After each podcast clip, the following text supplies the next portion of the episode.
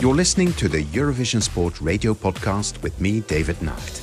I hope that, like me, you've been enjoying the beautiful spring weather in Europe.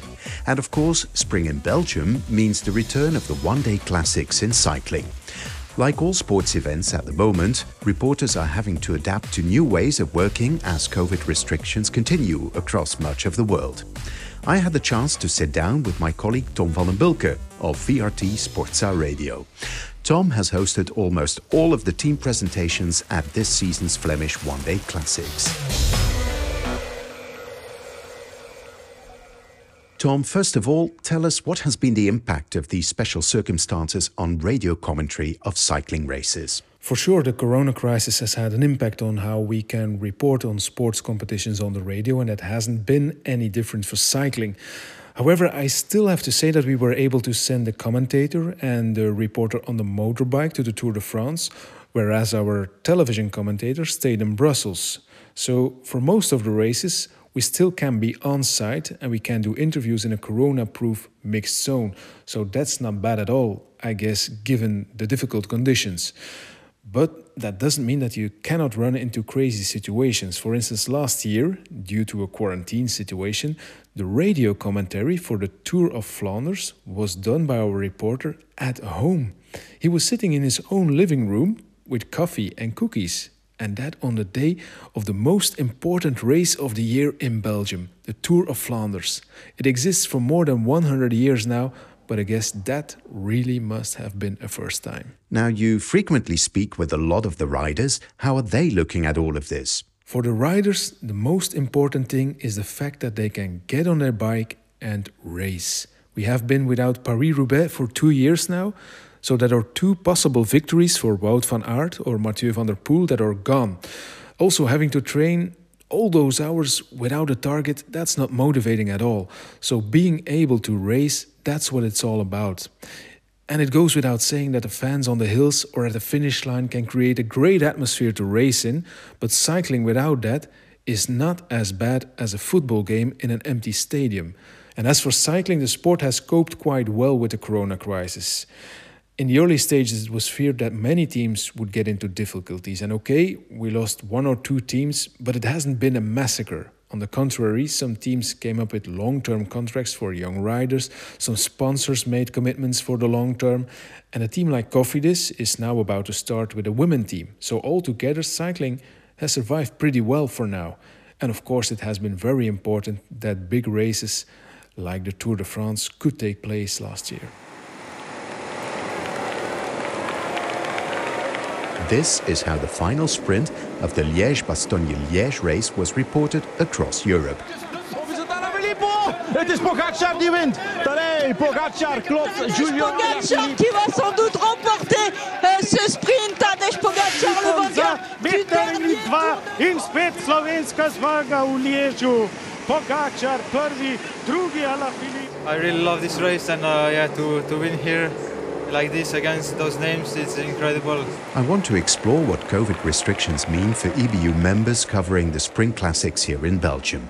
Here's Igor Tominec from Val 202 in Slovenia. What I miss the most is the opportunity to talk to different people in cycling world without any restrictions uh, like we used to in the past.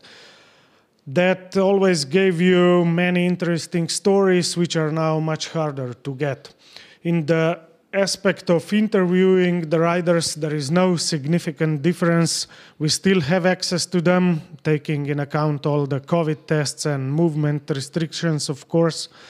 One big difference is uh, live broadcasting from the mix zone. Due to obligatory mask wearing, the audio sounds a little suppressed. But what can we do? We hope we are back to normal soon. This is Fanny Lechevestrier from Radio France. Unfortunately, we are starting to get used to work with coronavirus before the race. We work a lot more before, I think, with um, media teams to organize some Zoom interview with riders. But the biggest problem for us is quality of sound of communication. It's not always good the only one advantage I see in this crisis is that teams have developed more media WhatsApp group where we can find regular race news, quotes, and of course for us audio interview. But once again, nothing can replace face to face and field reporting. So when we can go to the race and when there is a mixed zone, it's great for us. For sure, last year we didn't think we would live Spring Classic with Corona. So to be able to be at Liège, despite all that, it's real joy and happiness we had the beautiful races this week. So we realize how lucky we are to be here.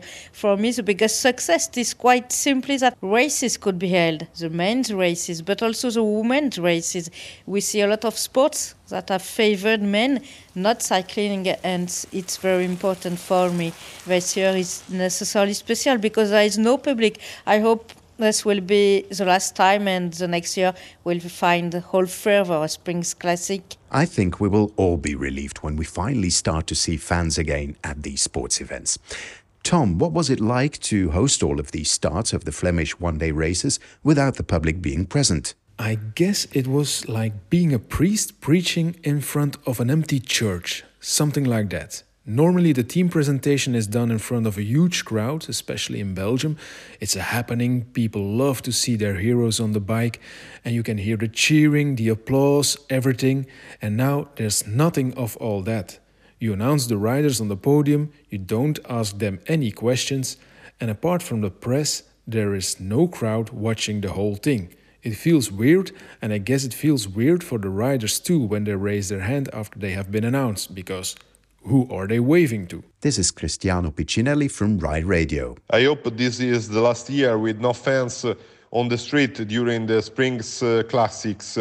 The fans is uh, essential, uh, a big part of the success uh, of these kind of races. Uh, cycling is the favorite sport events for the most of Belgian people. And also in Italy and Milano Sanremo with no audience looks like a training session the race still be competitive and exciting, but not to see a child asking uh, photos uh, or battle is very sad. Tobias Hansen from Danish broadcaster DR really noticed the lack of fans while he was commentating from the studio in Copenhagen. I really missed him. I missed him during the Tour de France in September, and I have missed him for the classics. It was terrible to, to watch the Amstel Gold Race. They even did those, uh, was it 13 or 14 rounds? And there would have been so many spectators on those uh, roads, and I was missing them so badly when commentating, at least. You see some on the sides of the roads, but having them at the finish line area is such a big deal when it comes to uh, cycling and ending a, a, race probably in in my opinion at, at least they they fulfill all, all you need to have that special atmosphere and that uh, finish line crossing. And without them, it's only you, isn't it? You don't have, have the noise and yelling of all that spectators. So it's only you being able to really uh, do that uh, big atmosphere uh, of cycling finish. And even though it's not a Danish rider that wins uh, all the races at the moment, even though we're close, I'm so happy to end those races. Uh, and I'm always standing up in the end because it just gives me um, uh, so much joy to, to talk about. Public service broadcasters have an important role to play in ensuring that fans still have the opportunity to experience sports competitions despite the lockdowns across Europe. Here's Igor Tominec again from Val 202. Last year I covered the win of Primoz Roglic from the studio. I've been hearing stories from my colleagues about the fanatic fans in Spring Classics, but I am yet to experience that atmosphere. I think with travel restrictions, more fans are following the races in media, on radio as well. With the help of our social media channels, I would say we are reaching more people than in normal times. But the most important factor are the results of Slovenian riders. And this is Cristiano from Rai. I feel uh, useful as always. The radio coverage help the fans who cannot see the TV, who cannot be on the street, the blind people, or simply the people who loves the our old friend radio, like me. And here's Fanny again from Radio France. More than ever, I feel useful as on-site reporter. We can describe the atmosphere, the emotion, give some joy to people we need today. I think in this period where we cannot travel, where we're stuck at home, radio is essential for me for sharing emotions together, to make a link between champions and fans. Tom, how important is it to be on site at these events as a radio reporter or commentator? Well, that's an interesting question. On the one hand, you could say that it doesn't make much of a difference because cycling commentators are sitting at the finish line and they are watching a TV screen all day long, just as they would do when they were at home.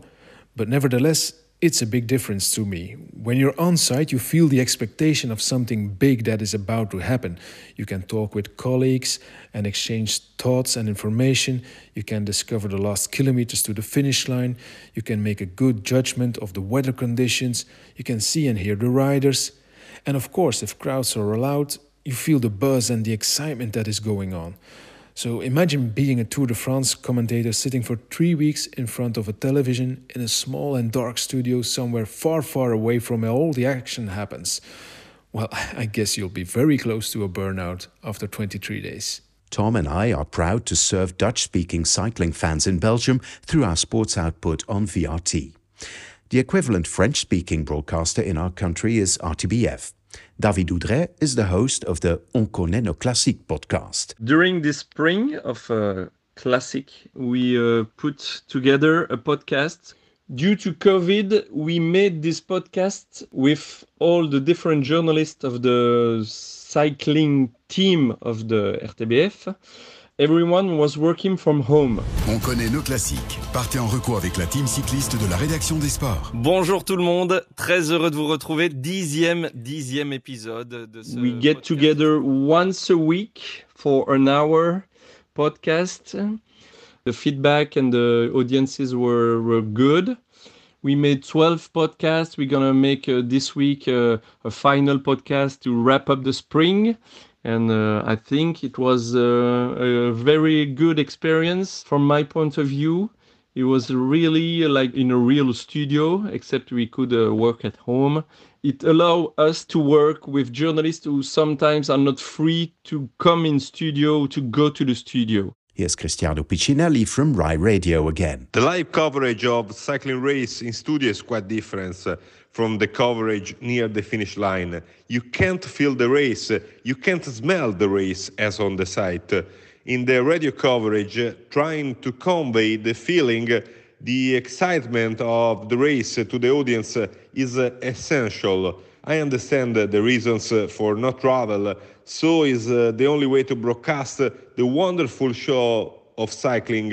It's a test for the reporter's ability. This is Tobias Hansen from DR. I was supposed to go to Liège, but uh, two or three days before uh, my scheduled uh, departure for Liège, we needed to change our plans due to yeah COVID nineteen regulations.